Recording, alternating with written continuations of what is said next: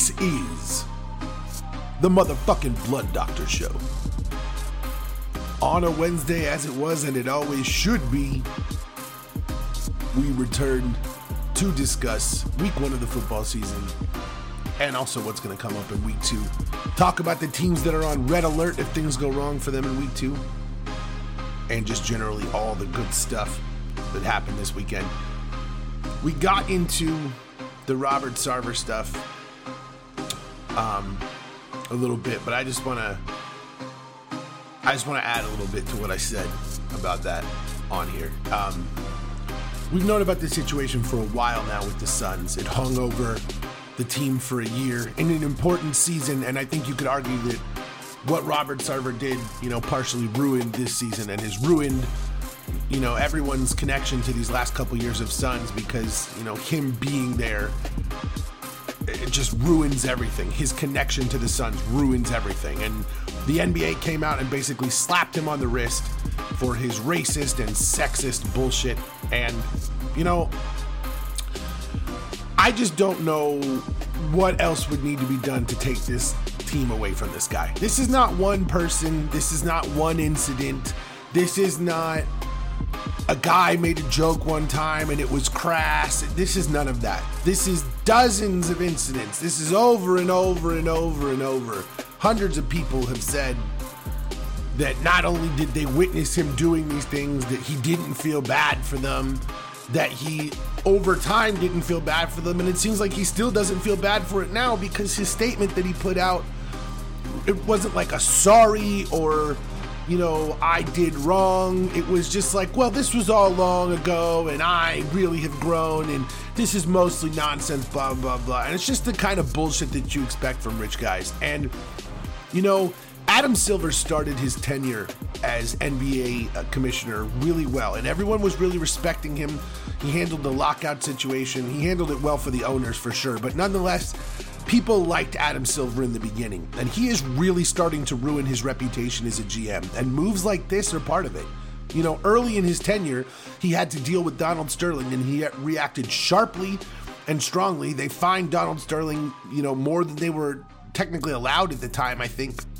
They forced him to sell the team. They took decisive action. And this was over one tape. And, you know, Adam Silver even said, well, we had you know, smoking gun evidence with Donald Sterling. Well, you had 350 fucking people who basically corroborated the stories with the Sun. So what is what is the difference there? Again, this is not one, two, three people. There's no possible way for this to be a hit job when hundreds of people come together and corroborate the same stories. It's not possible for that shit to be made up. Okay? So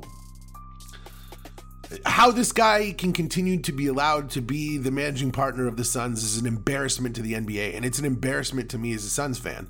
And I love to go to Suns games, but it's going to be difficult to do that. How do you spend your money when you know it goes to Robert Sarver? That's a difficult thing to do. Now, I mean, I don't know that we're all going to be able to boycott the Suns forever because this is an important time for the team. He's banned from the team right now. He's not even there.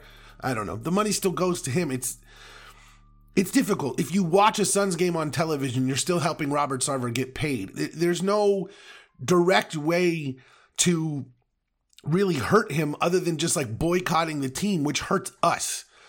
And that's why the NBA needs to take action. They should have stepped in and they should have removed him because you're hurting the fans. You're hurting the people who were the employees who were underwent his harassment. You're hurting them by continuing to allow him to be involved.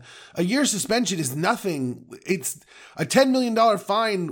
What does it matter? He's to get the money back from just owning this billion dollar enterprise. I'm sad that the NBA basically took no action here. I really wanted them to force this guy to sell the team. Again, if playing in the NBA is a privilege, and we have heard that countless times that playing in professional sports is a privilege when a player does something long, wrong, then managing or governing or whatever, you know, being in charge of a team is also a privilege. It is the exact same thing. And just because you have money doesn't mean you get to do something.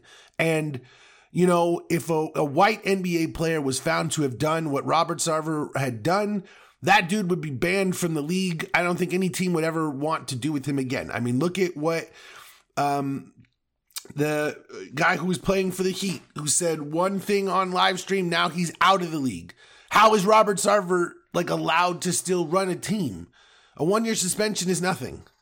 And I'm, I'm sorry I'm forgetting the name of the Heat player. He's such an insignificant dude in, in terms of life that that's how that goes when you're a racist piece of shit. People don't even fucking remember you. And I would prefer that that's what happened to Robert Sarver is he just went away and I forgot his goddamn name and I couldn't even tell you who he was anymore because he was that unimportant to daily life. But no, for Suns fans, for the people who were harassed by this man, who now must have a negative opinion of the team, for all of those people, I am truly sorry to you because you now must continue to watch this team and you must continue to know that any support that you give to this team directly supports the man who harassed you. I'm sorry as a Suns fan. I couldn't be more disappointed in the NBA and the actions that they took.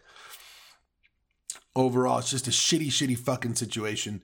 And I just wanted to address that even more because I felt like I didn't get enough into it in the podcast here with B from Overtime with B and T.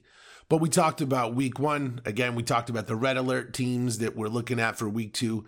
And we talked about, you know, overreactions, quarterback overreactions, all that good stuff. It's a lot of fun. Let's just dive in.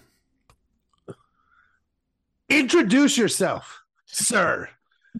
Finally, the bee has come back to the Blunt Doctor Show. What's up, everybody? It's your boy Brandon from Overtime with BNT slash TBD slash. We don't have our official name yet, but we are Overtime, and that's all that matters. Glad to be back here on the Blunt Doctor show. You always say finally. I think you were on the show last week. Was I? I think you were on my last episode. Maybe not. I don't know. Time blends together for It- me, It and I never like know. a long time. I have no I have no fucking idea, dude. Time blends together for me. I don't know anymore. Ever since Yeah. I had a son, every single day is the same. I don't know. I just know that sometimes I wake up and it's Sunday and it's time for football. So that's Ah, that's all I know. I don't really know how time progresses. Is it linear? Is it not? I don't really know anymore. Um, before we talk about um the whole football this weekend and and next week, I just want to know your thoughts on the whole the Sun situation today. Obviously, the the the Suns investigation was completed. Robert Sarver is suspended from the Suns for one year. He's also suspended from the WNBA, uh, the Mercury, for one year. He is fined ten million dollars. Um, the Suns are having to build some whole new I, don't know social justice program with it, which is just ludicrous. I, mean, I just I don't. What do you think? Speak on this for me. your time has come. There's no way out of this one, pal. It's only a matter of time before he- they nail him for good and he's up out of there. It's inevitable at this point, in my humblest opinion. I can't. I cannot fathom how he already has not been forced to sell the team. Like, I understand that. I understand that some people are like, "Well, with Sterling, they had tapes, so with, with Yeah. tapes, it's." I don't care. Like, they interviewed three hundred people. All these people corroborated the story. She said all these horrible things. hmm I don't. He needs to be gone. That's it. I don't understand any other thing. Right? Like, there's no.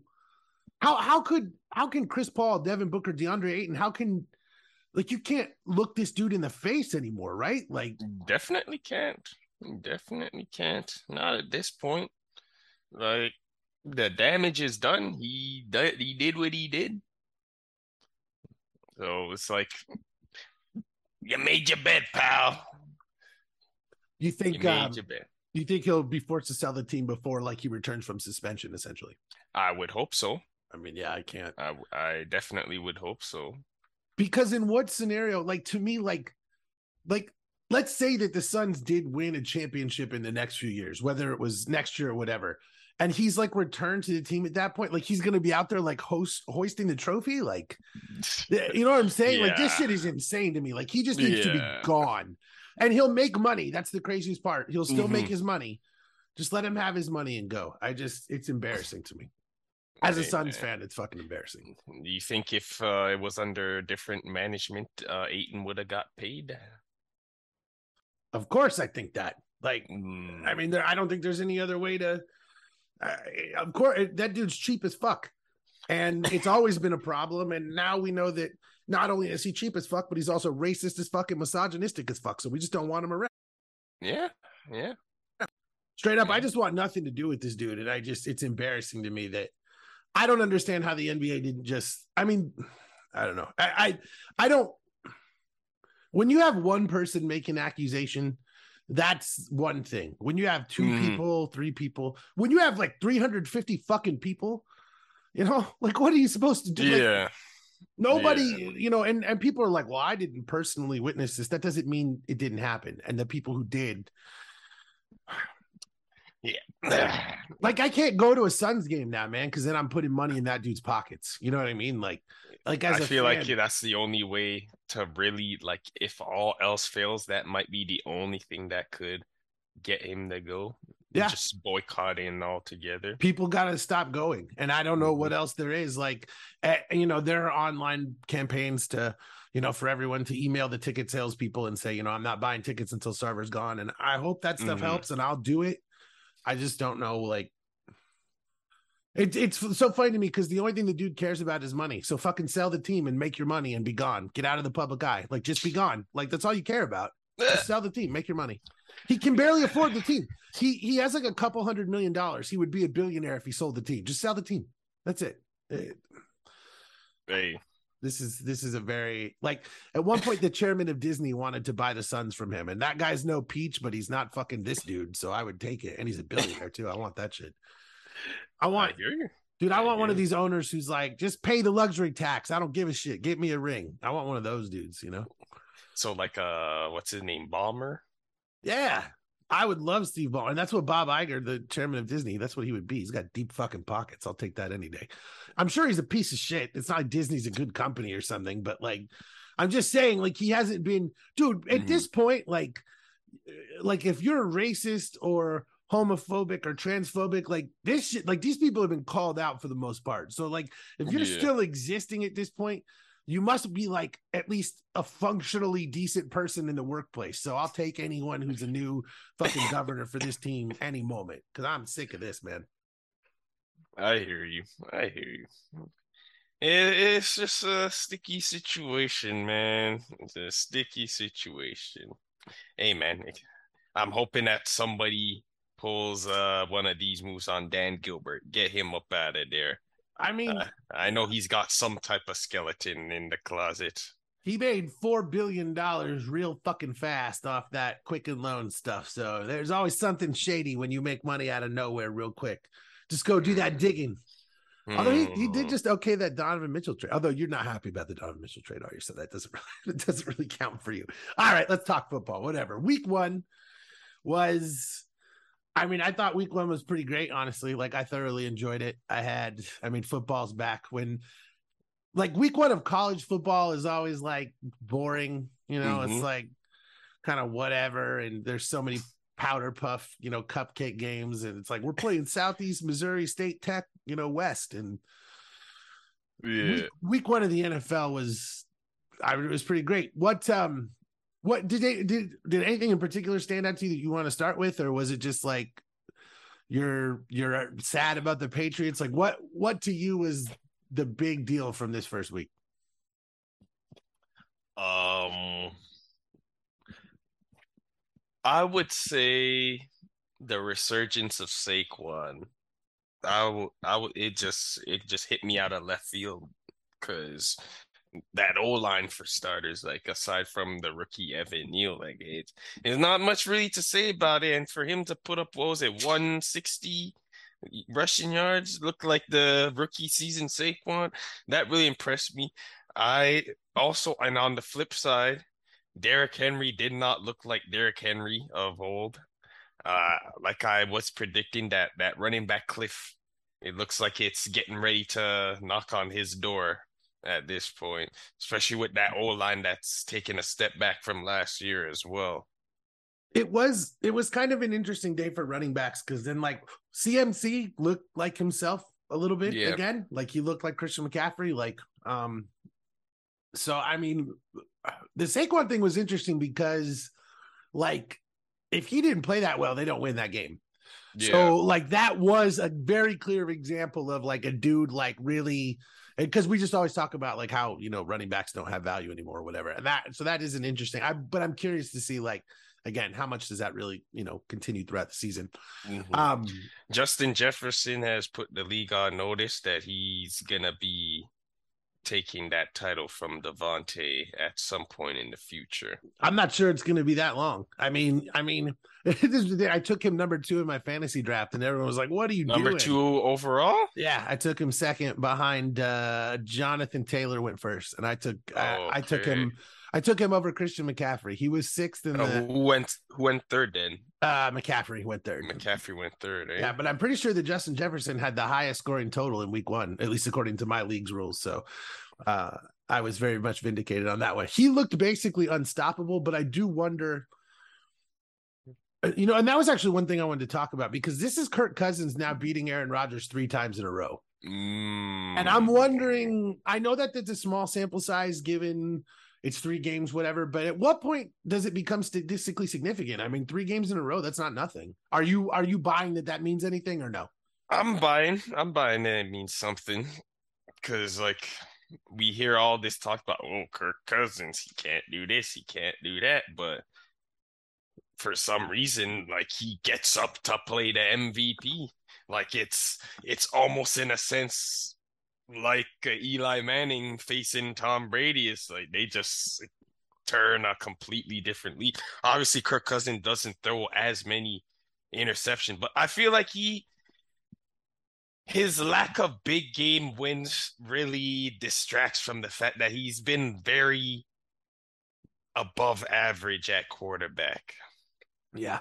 I mean, he's one of those dudes who it's the whole raises your floor, but doesn't necessarily raise your ceiling kind of thing. Like, Yeah. but there are a lot of dudes who have won Super Bowls that are a lot worse than Kirk Cousins. Like, Mhm. Brad Johnson has a Super Bowl win. Trent Dilfer has a Super Bowl win. These dudes never put up a season that Kirk Cousins has put up for like three or four years in a row in Minnesota now. So I, Mhm. I, I agree with you. I think that he's, I think that he is underrated. I, I mean, Yes. I so maybe the Vikings overrate him. They keep paying him fully guaranteed huge money, but, um, but he's not bad in any way. And he and Justin Jefferson, they are very much on the same page about what they want to do. And they just fucking, they just, they ran every single route they could to get Justin Jefferson against the linebacker. He was wide open all goddamn day.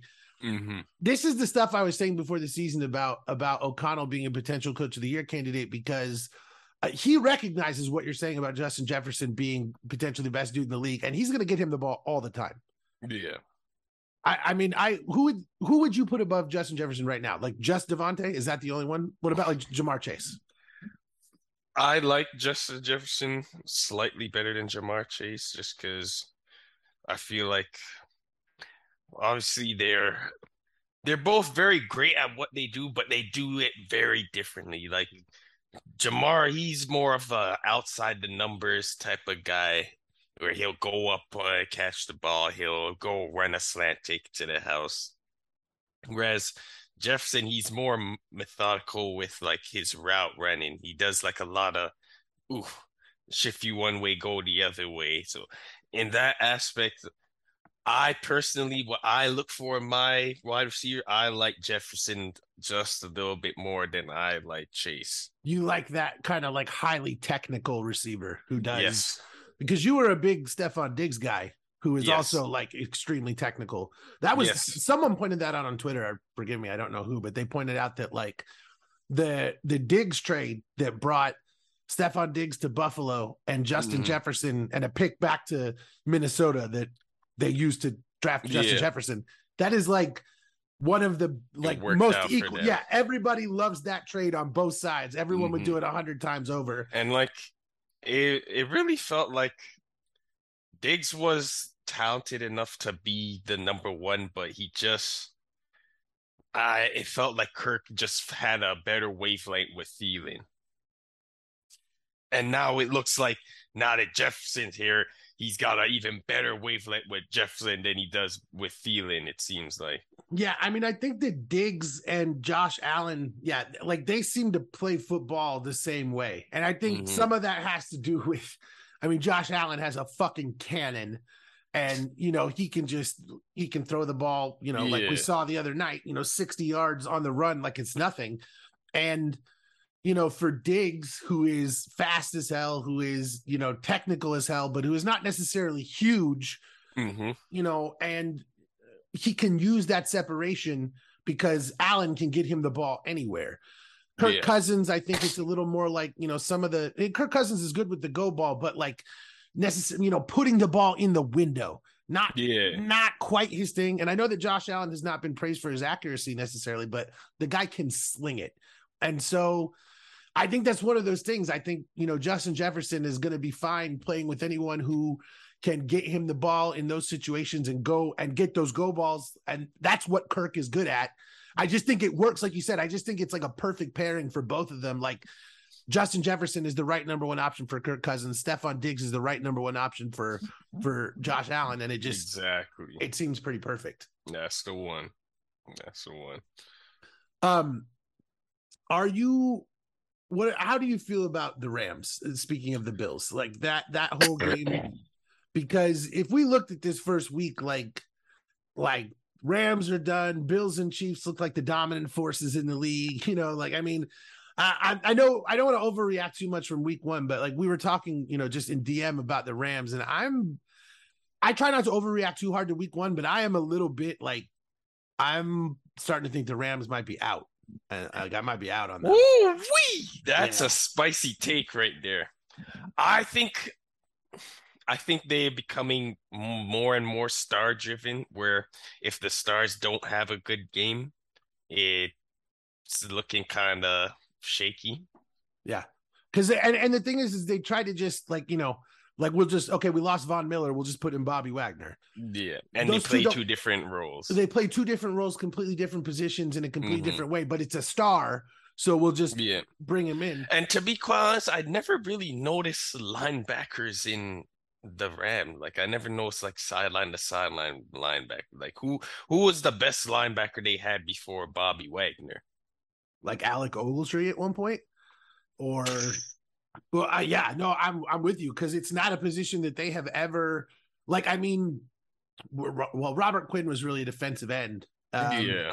So I they, they I agree with you. They don't they don't prioritize. I mean, okay, I didn't Clay Matthews play a season there. I think He So- was uh he was uh edge and like They he was more okay. for just like run stopping essentially. So yeah, I mean the Rams definitely do not. In, they have they have never, at least in certainly during the McVay era, they have not Mhm. prioritized the linebacker position at all. And by the way, I'm not sure that they're wrong about that. Like linebackers and safeties to me are the defensive version of running backs. Not that they don't matter, but that's not where I'm spending my money. Like Mm. unless I've got like the best in the league who is a game changer, I don't really want to spend my money there. would you and- spend your money on somebody like uh Devin White? Yes. Lavonte David, Um in his prime, yes. Darius Leonard? Mm.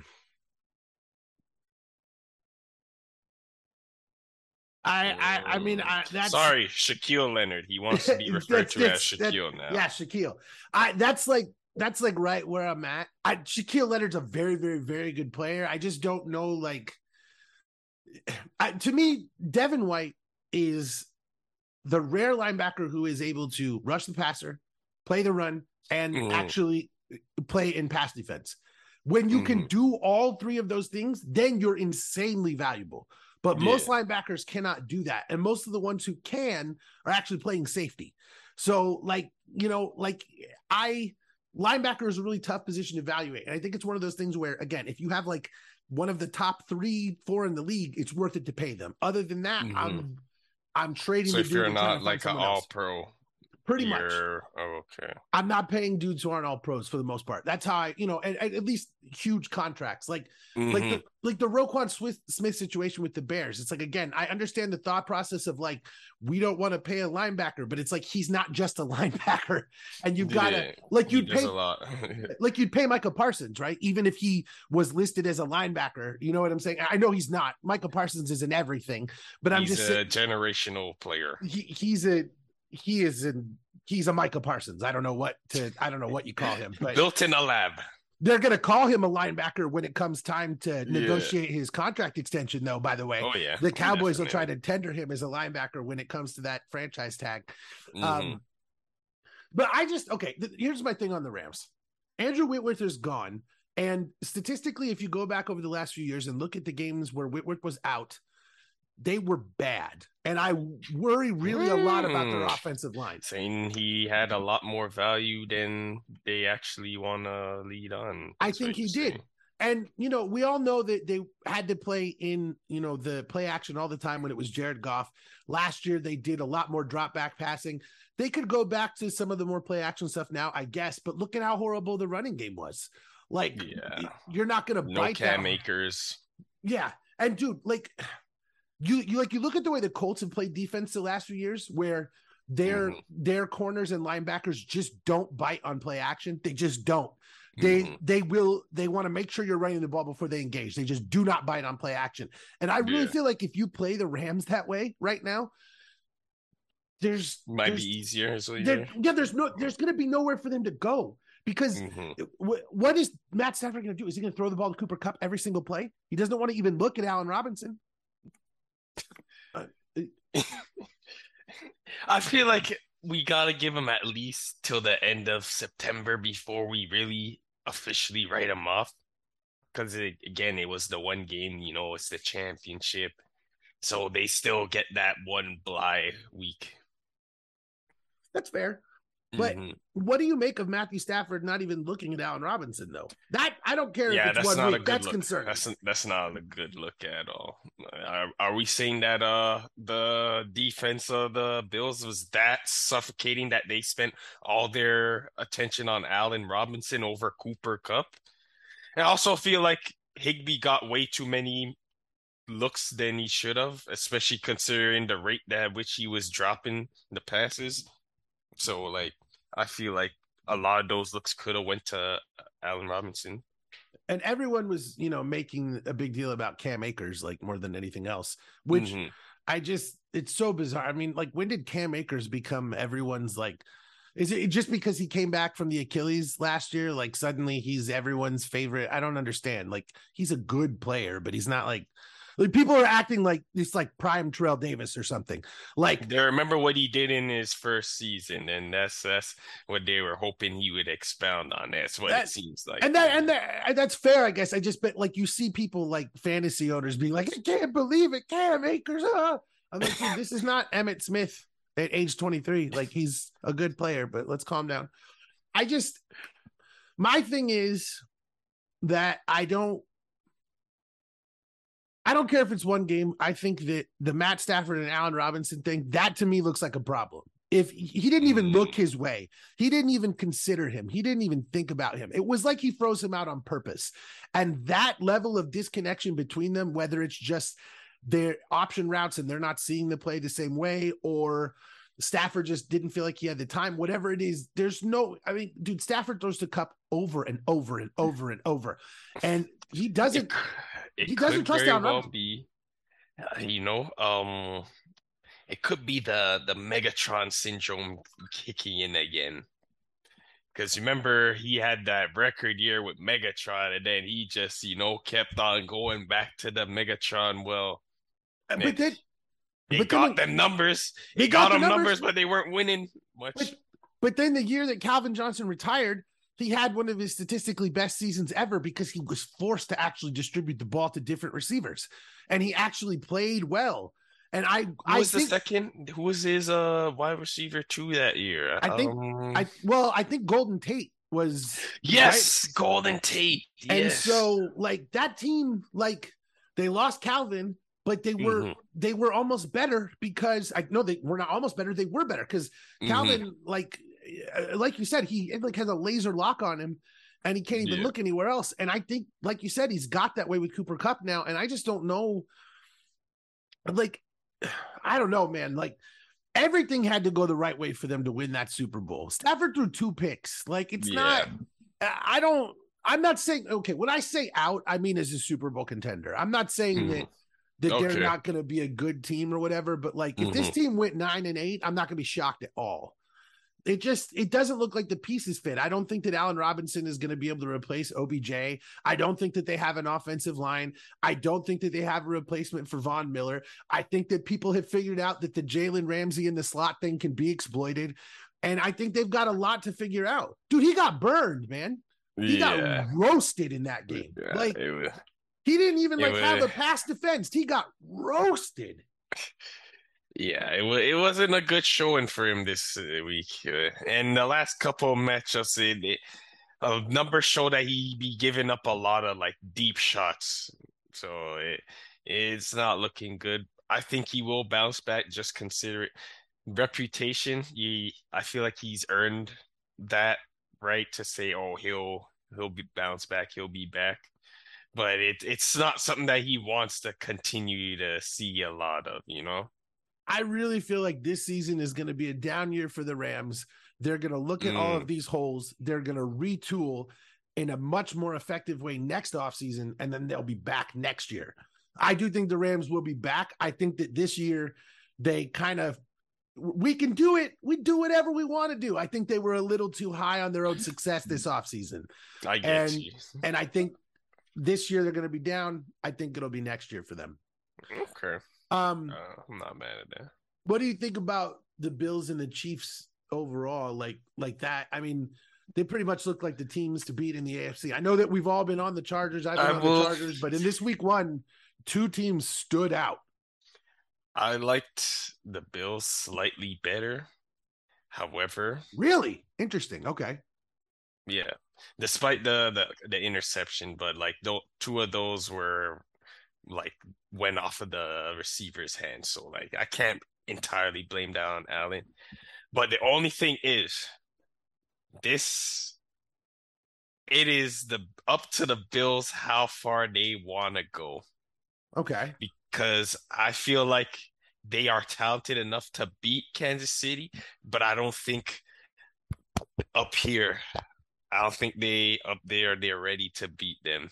I feel like there's still the ghost of oh we we lost last year when we could have won with 13 seconds. I feel like that's still it's that's that's not something you can just get out of the back of your mind, especially with how much it was talked about in the off season. I I feel like there it's gonna be a situation where it's in a close game and you know when you start getting the oh shoot we've been here before we've been here before and it's like it can go either way at that point.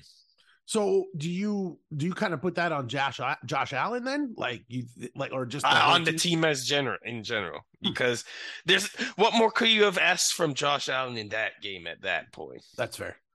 I, I he literally led them down the field like I mean there yeah I, there's yeah. I mean I don't know what I yeah you that's the thing is like that was the, the, the thing about like when people would like talk shit about Tom Brady losing Super Bowls or whatever. I'm like, dude, every single time, every single time, Tom Brady put the Patriots in position to win, and then the defense blew it. Even this last year with Tampa Bay, yes, he played a horrible first half, but what else did he do?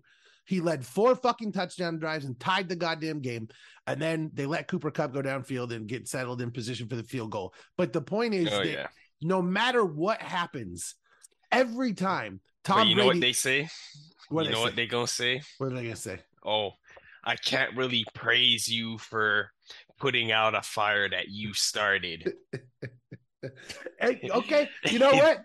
I, I and I would give them that, but I would also say that the Falcons have been broken by 28-3.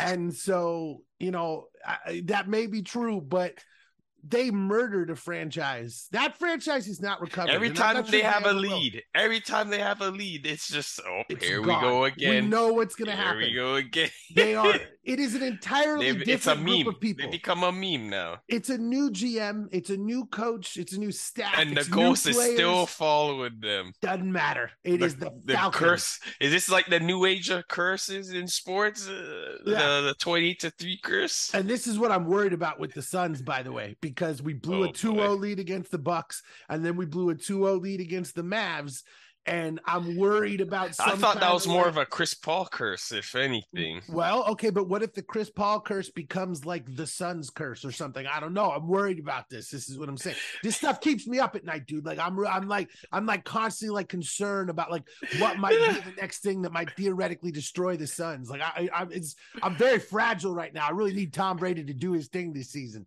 I, I I'm, hear you, man. I I just think that I don't know that I believe in the Chiefs. Like, I mean, you don't believe, eh? well, uh, and I know that they got. Tyreek's presence gonna be missed, eh?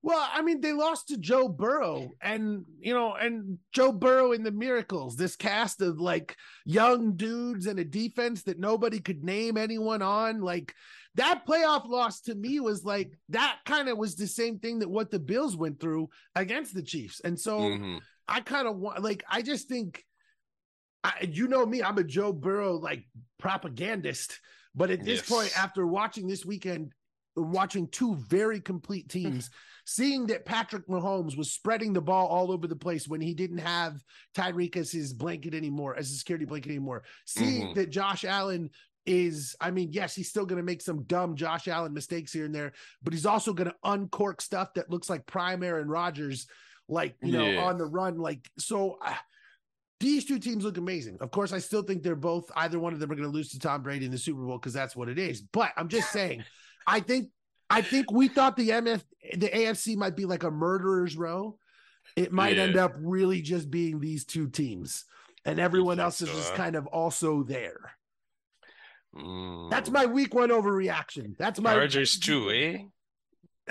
I love the Chargers. I've been all over them, but dude, like that Chiefs offense looked like unfucking stoppable. Consider the fact that Mecole Hardman also, dropped it's also like the three touchdowns. Chargers or the Cardinals that they were doing it. It is, yeah, yeah. I mean that's fair, but the Cardinals started last year seven and zero. They're not, they're not a nothing. no. D Hop.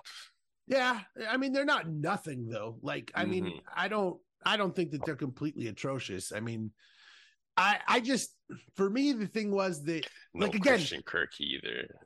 yeah, yeah, there. but but but also like dude, Mecole Hardman like fucked up multiple times and the Chiefs he's not Tyreek. right.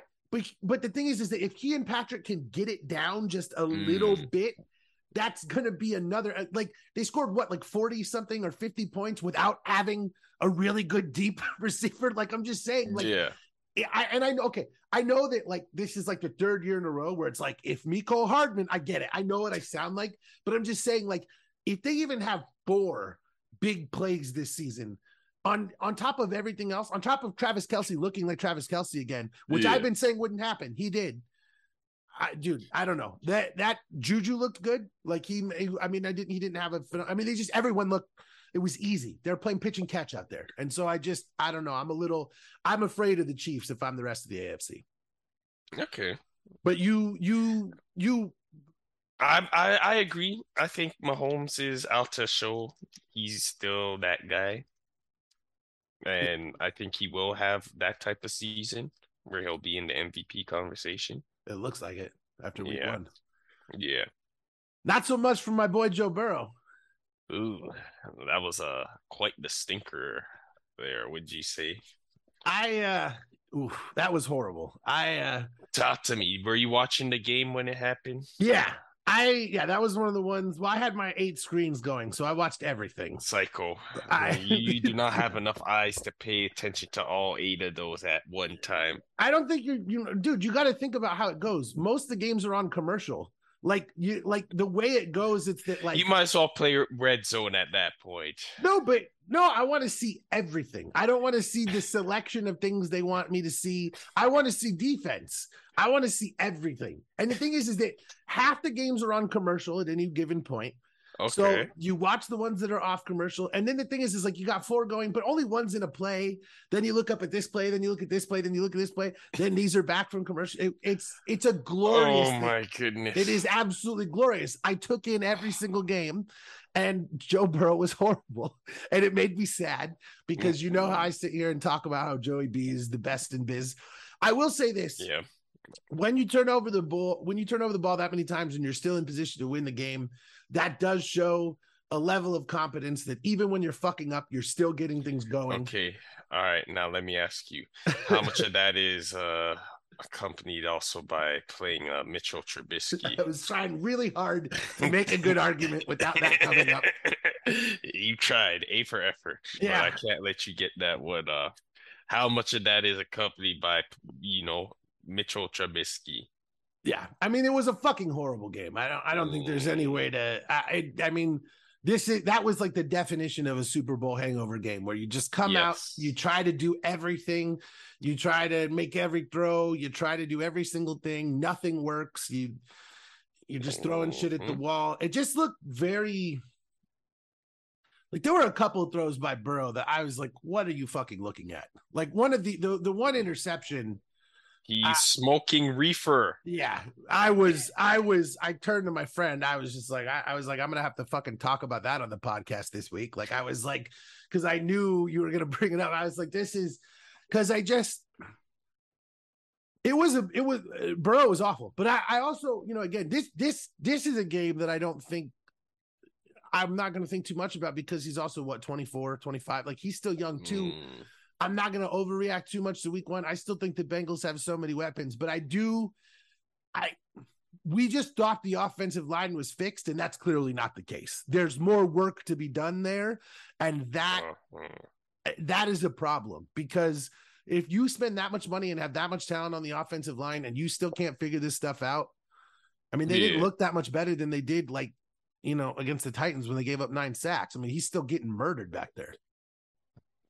I think um with the fact that he never played in the preseason plays a factor because you can't really get a rhythm with the O line. Like they don't know what your cadence really is without much really live game action time, you know, especially with like the whole crowd and like experiencing like with the crowd and calling out certain signals and stuff like that. So I think it may be a little bit of a slower start, as, as you said, uh, the Super Bowl hangover.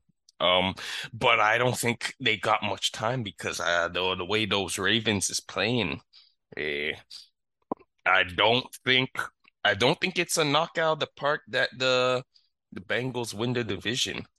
Yeah. Um, I yeah, I I'll say two things on that. Number one, I think you're right. Like the the way that teams have basically now like they're just like don't play preseason. Like half the league just like doesn't play their guys in preseason.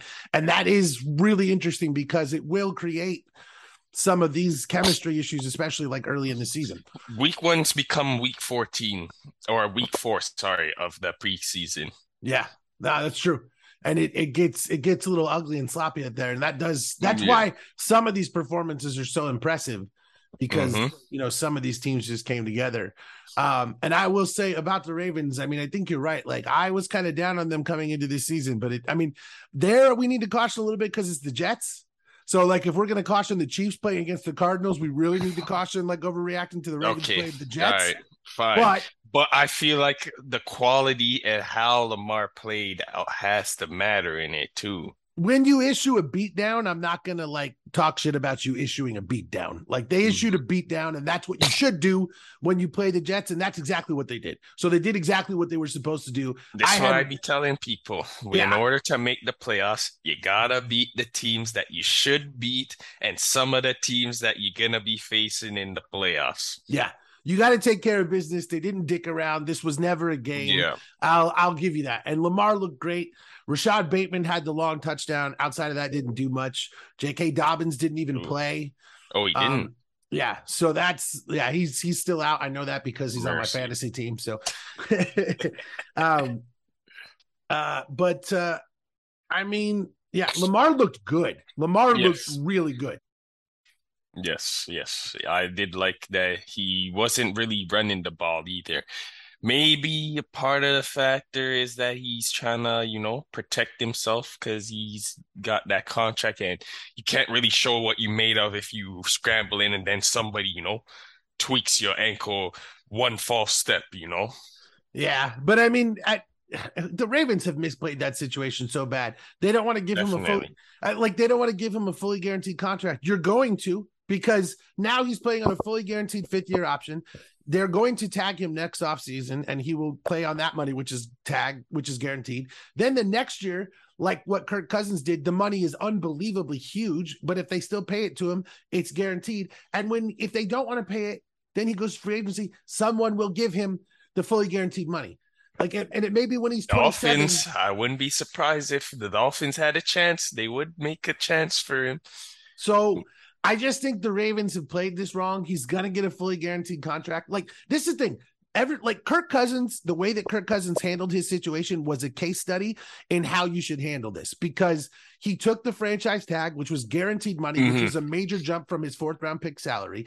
He stayed Yeah. another year on the franchise tag, which is another unbelievable jump, which made him one of the highest paid like two quarterbacks in the league. Then he used that to get a fully guaranteed deal from Minnesota. Everybody should do what Kirk Cousins did. That's exactly what Lamar Jackson is doing. And every single dollar he gets through the rest of his prime is going to be guaranteed. And the Ravens are stupid as fuck for not paying him. I just, I can't, I can't, I can't fathom it. I don't understand it. Better to pay him early than too late. Dude, they could have paid him a contract that in the next few years is going to be below market value because the cap is about to spike. And instead of doing something smart, they've done something done. And now Lamar is going to make a boatload of cash. And good for him. I want Lamar to get paid. So I'm happy that the Ravens have fucked this up because I want him to leave because I don't like the Ravens. But I just, I can't, it boggles my mind. Those things aside, he looked awesome. Yeah. Like, like he, there were a few throws last year. I was looking where I was just like, what is up with Lamar? He, I didn't see any of that shit this week. He looked like MVP Lamar. So, yeah. um, what about, uh, what did you feel about the whole the the Lance Fields rain battle? Did you watch any of that The gorgeous? slip and slide battle. I just saw the the highlights. I did not watch any of that. that was one of my local games, so I did watch it, and it Oh, was yeah. It was a horrendous disaster of a football game. I heard Justin Fields was doing his thing though. he looked pretty good. I mean, he had a couple of he had a couple of really nice plays. Trey Lance, I, it, it- this game was impossible to We judge. talked briefly in on that. uh, Yeah. I it mean, wasn't good, was it? No, it's impossible to judge because it was rain. I understand that, but like at a certain Come point, dude, now. Well, no, Uh, but you this is the me thing. you tell me he's been in playing football for how many years? He's never played in a rain game. He never played in this kind of game before. This is what I'm saying is that at a certain point, how many excuses are left for Trey Lance? Because that's it. Well, he hasn't played in three. Well, he was start. Well, Jimmy Garoppolo's my. Well, the other guys on the team want that. Well, this. Well, it was rain. And I'm just saying, at a certain point, it's just excuses. He hasn't Yeah. been good at quarterback. He has not been good at quarterback yet. He has all of the arm talent in the world. He's a physical specimen. We all know he that. Watches film, they Yeah. say. like I, I believe all those things, but we haven't seen him be good at playing the position of quarterback. And until I actually see that, this dude, the 49ers lost to the Bears, man. That if that's not like a red flag for your season, I don't know what to say. I don't care if it's week one. I don't care if it's in the rain. You should be able to just hand the ball off every single play, score four Yeah. touchdowns, and win. Like, what are you doing? Like, I like that, dude. You and I should be able to play quarterback and beat the Bears. I don't care if it's Trey Lance. So, like, that was horrible. Okay, that was horrible. And Kyle Shanahan's this genius, you know, but he can't scheme up like 14 points. Get the fuck out of here. Like I, I'm I'm dude, I, the 49ers get way too many like well, but this, well, but this. Like they have like what, one, two winning seasons in his five years there? Give me a break. Bro, chill. Why why you gotta do all of this? You ain't have to do this, bro. You ain't have to do all of this. I don't know any other way. Oh, damn, damn, damn. I wish I wish what you're saying was incorrect, but you're absolutely right. It's it's it's something's afoot.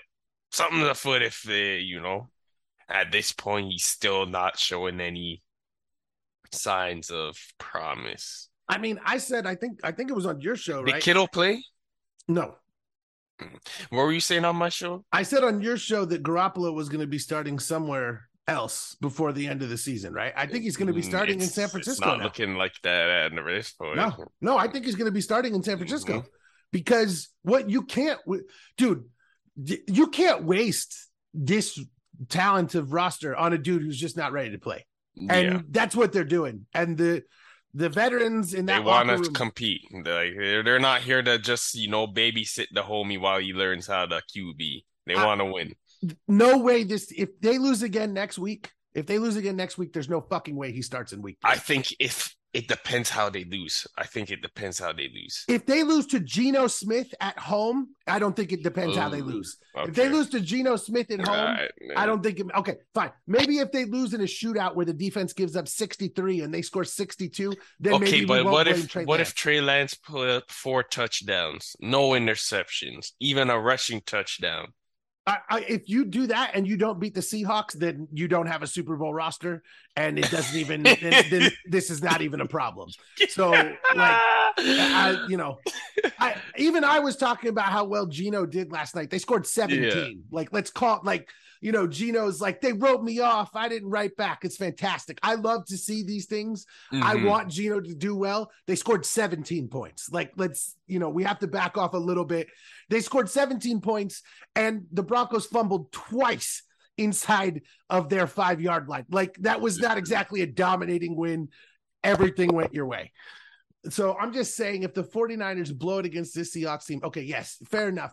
If Trey Lance throws for four touchdowns and and puts on a performance that we've never seen from him before, but that's what I'm saying. It's going to take at this point. Like, Mhm. because you he's 0 and 3 as a starter. What is the sample size? Like, what is the sample size? I'm just curious. When Jimmy Garoppolo has had Didn't he Super beat the Texans last year? He's one and two as a starter. I thought I thought, I thought they lost that game. The point is, I'm, I'm, I'm asking. I didn't remember it. That No. I was just asking. now I can't remember, but the point is he's bad at football. And and and he might be like 49ers fans get so offended. Like that doesn't mean he will always like I just don't think he's ready. And the 49ers are throwing their season away. And I, you know, I he looked bad. Like when he looks good, I'll be happy to be like, he looks good. It's just he Mhm. doesn't. So you know, I, Gotta I love Joe Burrow. spade a spade. Yeah, I love Joe Burrow. He sucked this week. I can say that. Mhm. Like it's it's okay. It Let's is- uh what do you want to you want to talk about the Pats or you want to talk about Tom Brady first? What's let's Uh, let's talk about the Patriots first. all right. All right. They I do not that I look like the Patriots. Uh, that's all I got. That that's not the Patriots that I know.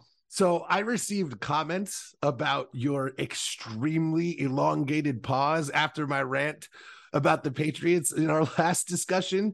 And I, I I received multiple comments from people shocked at how long you were paused about, about. Really? yes. What was their complaint? No, no, no complaints. Just like they were like, wow, he was really feeling like you really you really fucking tore the Patriots apart there. I was like, I'm sorry. I didn't read I was like, I wasn't trying to ruin everyone's life. I'm sorry. But uh it was just It, funny. uh, it was a long reflect. It was It- a long ref- reflect was that a- I had there. it was a very good it was it was it i just have never seen you so introspective you went through it it looked like you went through every single like game of the schedule and like thought about it it, it was it was like that video did you see that video of dan campbell where someone asked him like what will the Yes. lions be and he didn't respond for a minute and a yes, yes, yes, yes, yes. what it looked like so the patriots versus the dolphins i hated this game for new england i thought they would lose Sloppy, sloppy, sloppy, sloppy, all around slop. Do you have positives? I Matthew Judon with the sack. Mac had a couple moments where he was moving, and then I don't know what the play call was, but they just got away from what was working every time.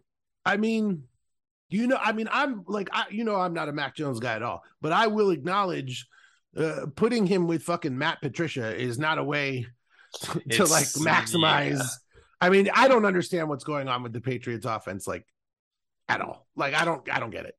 Like I don't know how much you are into scripture, but there the when Jesus was on earth, he talked about how there was the this one sower, like and he had like these seeds, right? And whenever he like as he was walking down a trail, the seeds dropped in different places. There was one seed that dropped on cement.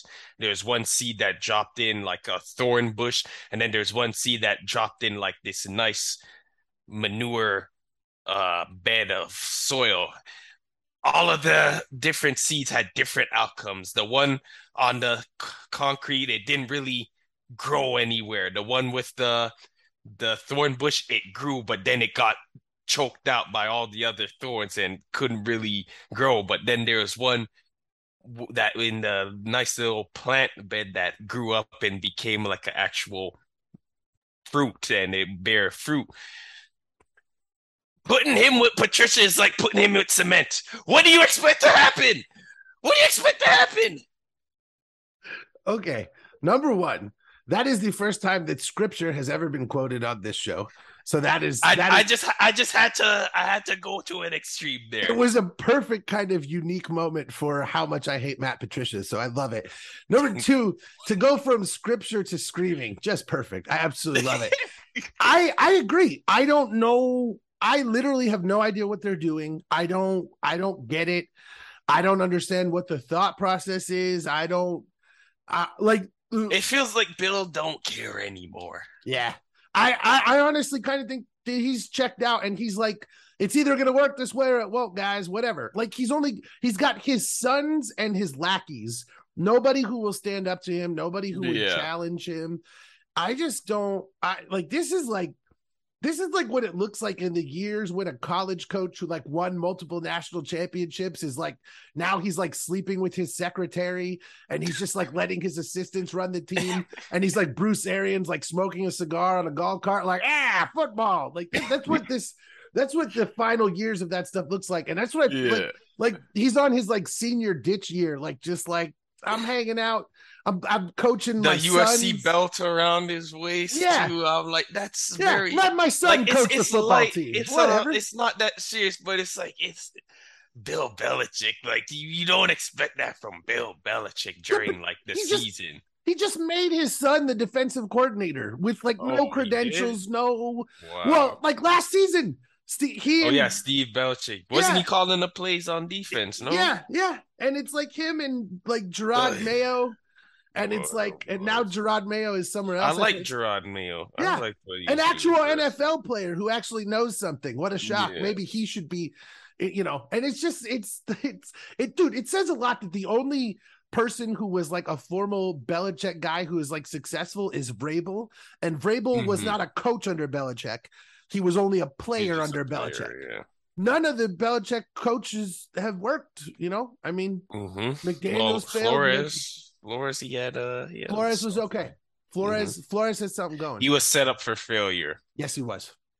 That dude, and he that lawsuit like was so everything he said was I, I believe every single thing that that dude said. Like Mhm. I I I am Team Brian Flores forever. I cannot believe that they fired him, but you know you're gonna be stupid. I mean, Mike McDaniel's still a good hire, but it's like t- to make a good hiring, you had to make a bad firing. Like you know what I'm saying? Yeah. It's stupid. I don't know, but the Dolphins will never be anything. Like they won their Week One Super Bowl against New England. Congratulations, you know. the usual. yeah, the and then Miami special. Right. Yeah. This is they they win their one game a year against New England. They get all excited and drunk and then go do cocaine and then that's the end of the season.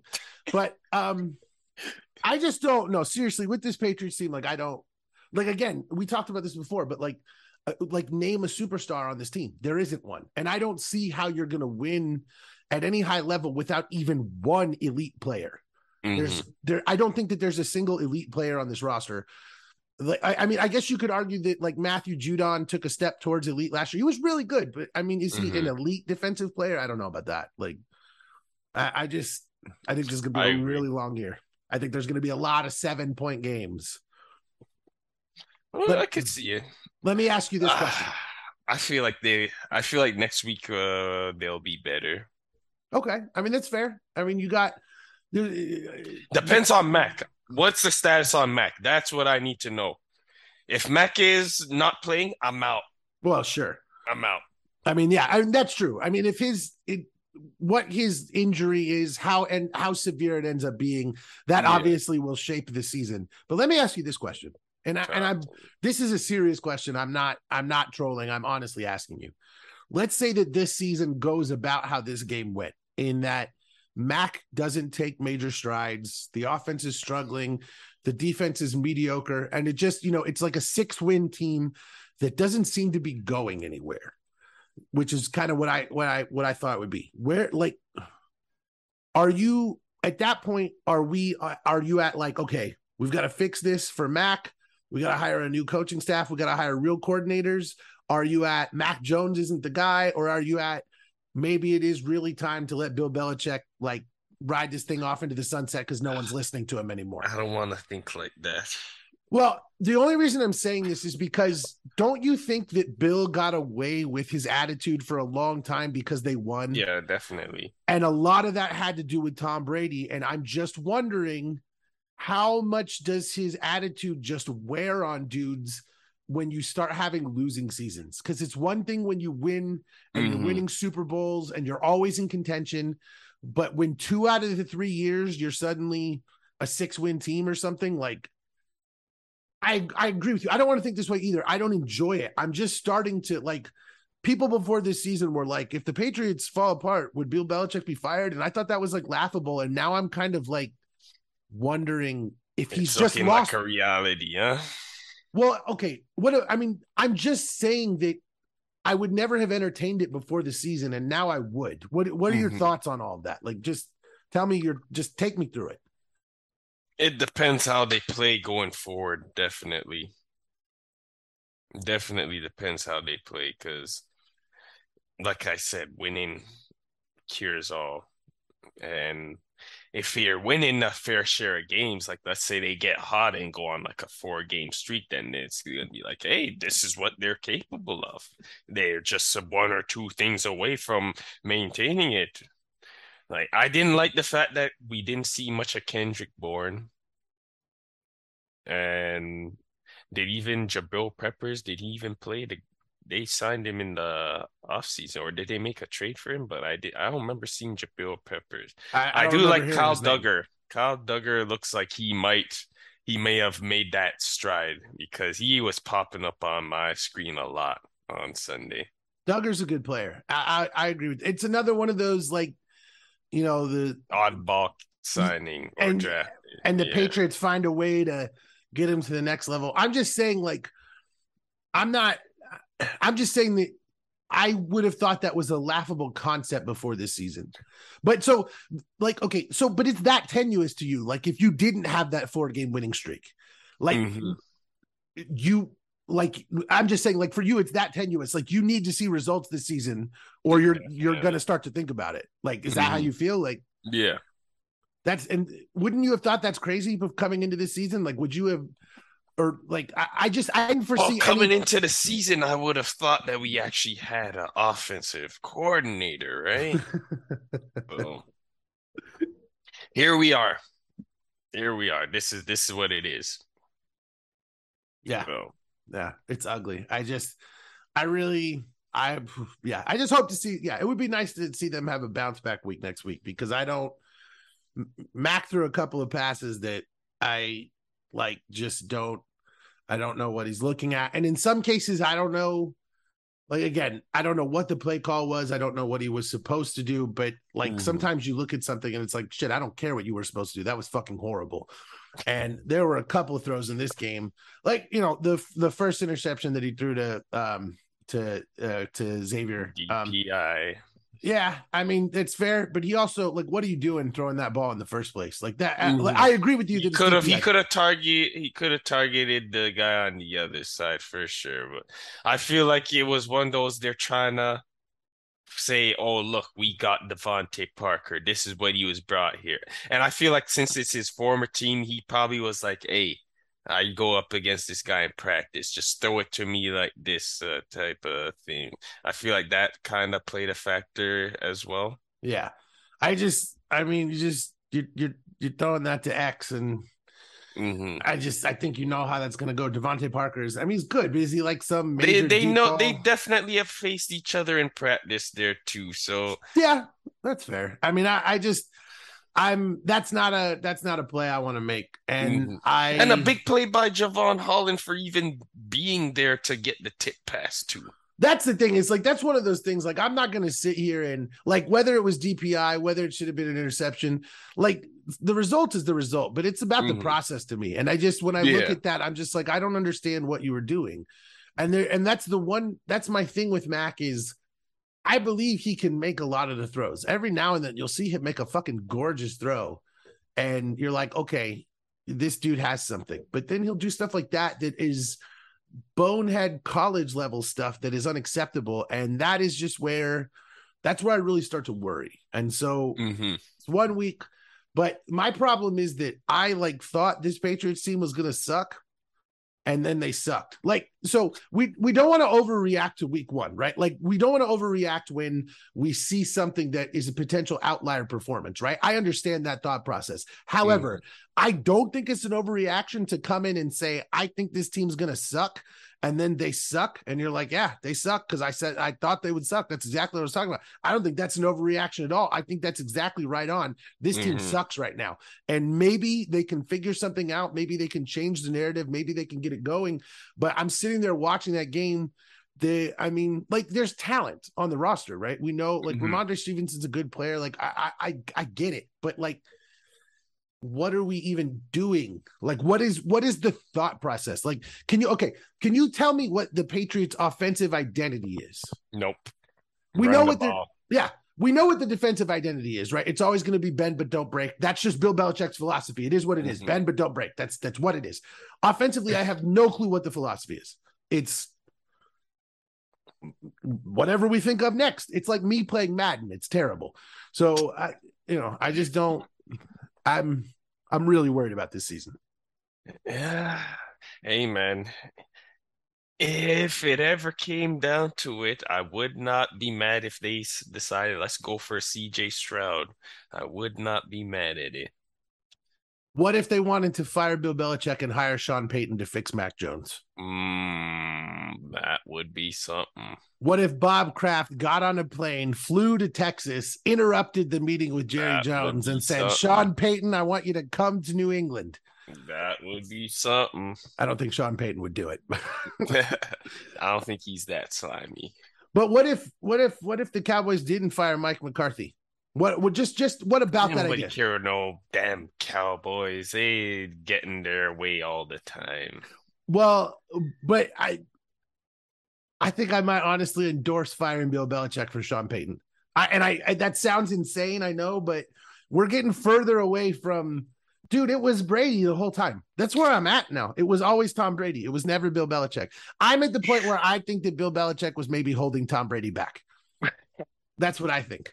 So, you know, and, and people can come for me with the pitchforks with that Brandon one. LaFell was one of our better signings at one point. Chris Hogan, Brandon Well, people are like, oh, they blew a 21 Kenbrell Thompkins. They blew a 21 to 3 AFC championship lead against the Colts. Yeah, because he was Aaron fucking throwing to Reche Caldwell and and like, you know, give me a goddamn break, dude. Like, what do you do? Like, and Jabbar Gaffney. Like, the come man, on. there was the guy who had that drop touchdown. What that would have put it out of Reche reach Caldwell. too.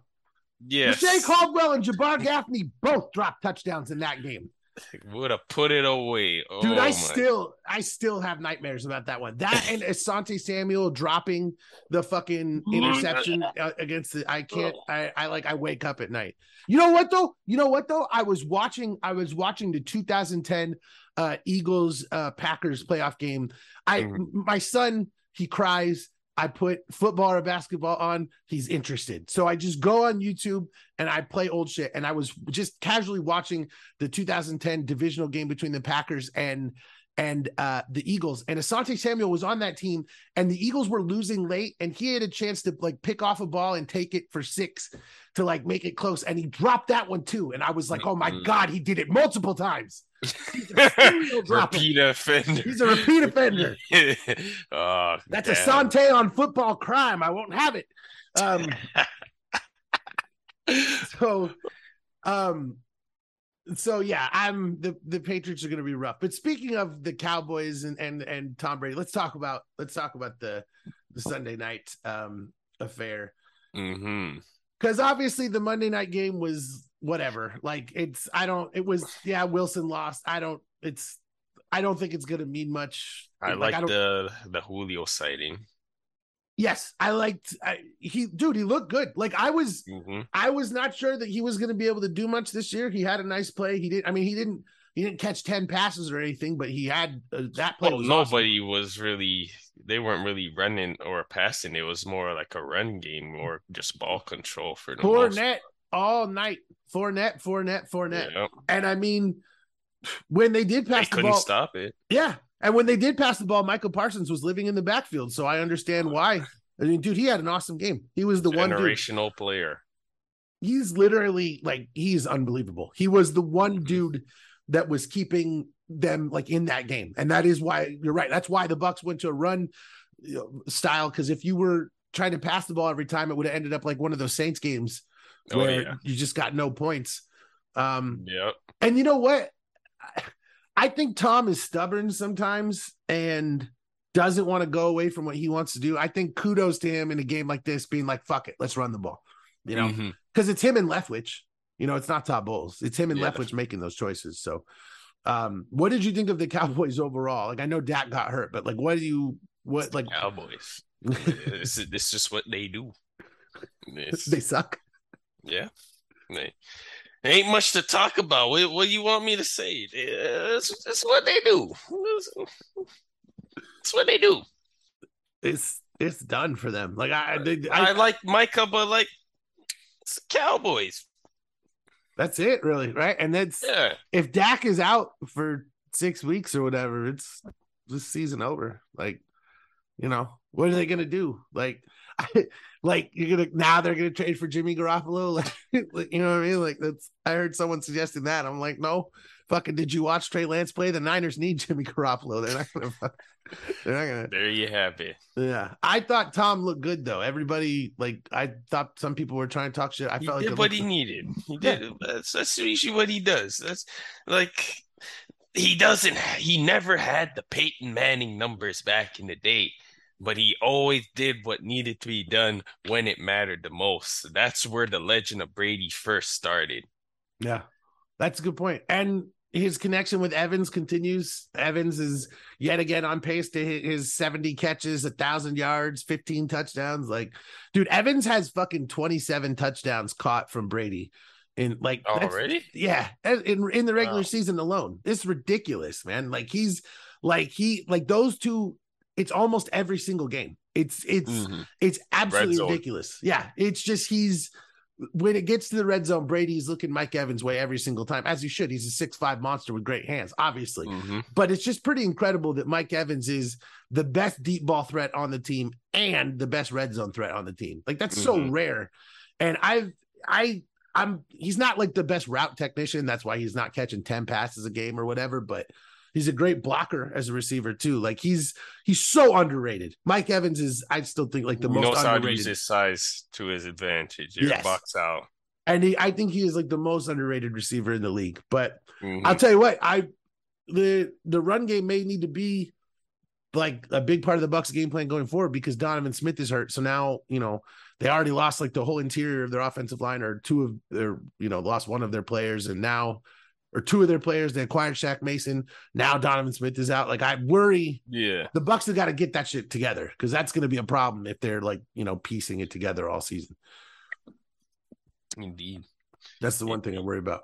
But I, I think Tom looked great. I think, uh, and like you said, if with no, you know, he didn't really play much in the preseason. Like, I'm, I, I think the Bucks, I think the Bucks are going to sail through. And I mean, in the NFC, dude, I don't know who's going to stop them at this point. Like looking I'm through, like looking to see how Godwin looks for going forward. he's probably going to be out a few weeks with the hamstring injury. So that's mm. going to be something that, Overcompensating, I assume. yeah. And I mean that that means it's going to be on Julio and Gage to basically take all of those those. I reps think they'll Godwin. step up.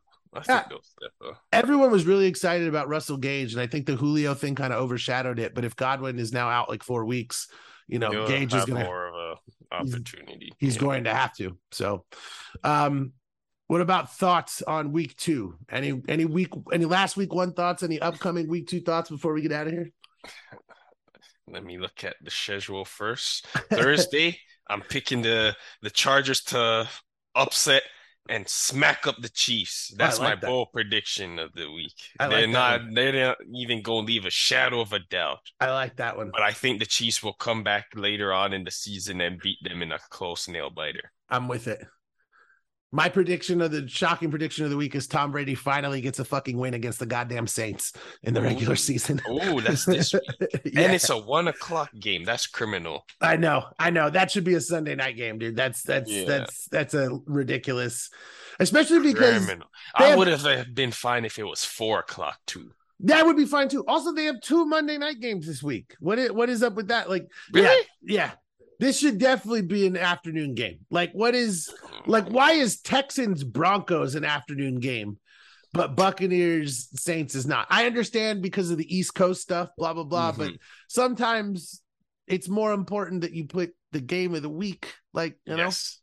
But yeah, what are you gonna do? But yeah, I like Tom Brady to finally get a win against the Saints in the regular season. You know what might be a really interesting Justin Fields might outplay Aaron Rodgers, even Ooh. though he loses, though. that that uh dude.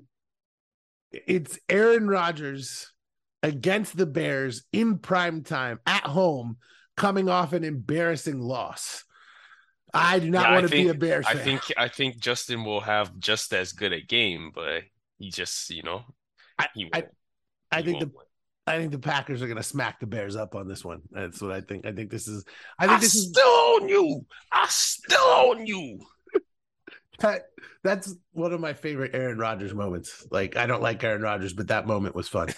like I love the shit out of that. I'll be honest. He honest. ain't lie. He ain't lie.